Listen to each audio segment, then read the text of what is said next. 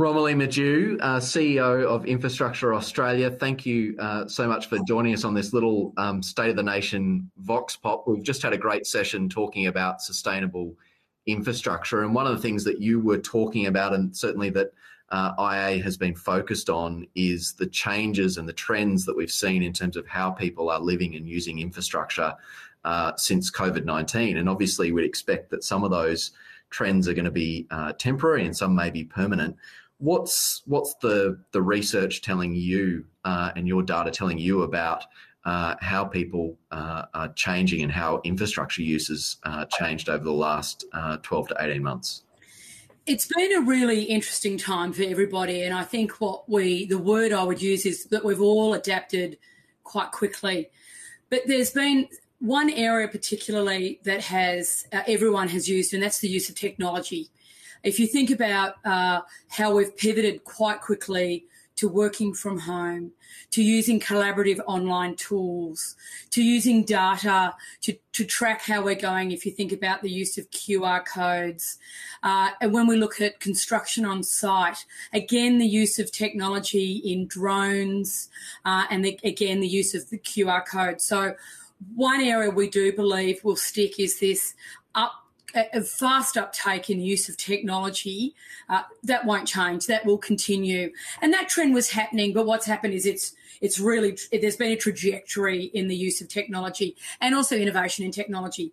Another trend that we think won't stick is uh, the trend was a decrease in the use of public transport uh, for a, a, lot of reasons, but the main one being safety. We believe that in the future, people will go back to use in, tra- in public transport uh, in the future when when we're back into a, a, a, a more safer environment when it comes to COVID.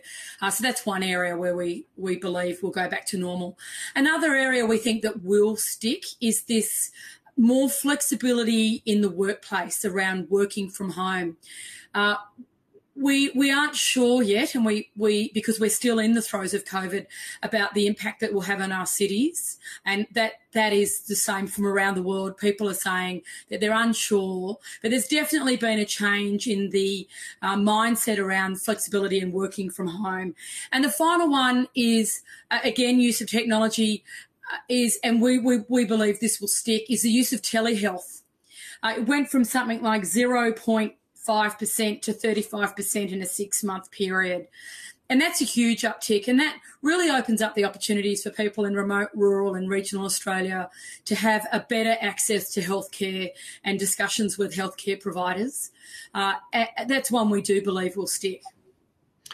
And I guess, Romilly, you know, all of this runs into this challenge that we have uh, at the moment. Obviously, we've, you know, based on the need for stimulus, we we have really focused on um, boosting the infrastructure spend, but also wanting to get more projects uh, into the into the market and speed things up.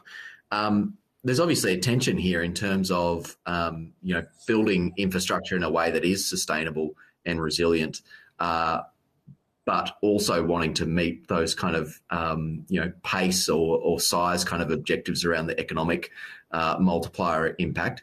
How how do governments and, and infrastructure providers need to sort of reconcile those two uh, objectives? Uh, governments uh, have a number of levers. Uh, if we look at public infrastructure, uh, they are procuring it, they're planning it, they're executing it, uh, and so, government, uh, state and territory governments should use these levers uh, right up front when they're putting tenders out. And in Australia, we already have tools that can be used and embedded, such as the Infrastructure Sustainability Council of Australia's rating tool and Green Building Council of Australia's Green Star tool. And, and both of them can be used with economic and social infrastructure. But secondly, in thinking about the procurement model, they governments need to think about what they are asking uh, when uh, contractors are responding to these procurement um, uh, submissions that are going out. And they, they can include things such as uh, the proposal should identify environmental effects and a plan put in place. The proposal should meet the needs of the present without compromising compromising the ability of the future generations. And proposals should also improve the ability of the community to anticipate, resist, absorb, recover, transform, and thrive into in response to shocks and stresses. So, governments, I, I, suppose the clear lever would be the use of government procurement uh, requirements and uh, having conversations when they're putting these submissions and proposals and bids out to be open minded that we won't change overnight. Infrastructure is quite complex and they need to be open minded and go on a journey with the industry and with the sector and work with them collaboratively to embed these sustainability and resilience principles within these large scale projects that are being procured around Australia. Well, Romilly, I feel like we're going to be uh, talking about these things um, a lot more at CEDA uh, with you in in uh, coming coming years. So it's great to have your time today, both in terms of State of the Nation and and coming on the quick uh, State of the Nation Vox Pop. Thank you so much. My pleasure. All the best.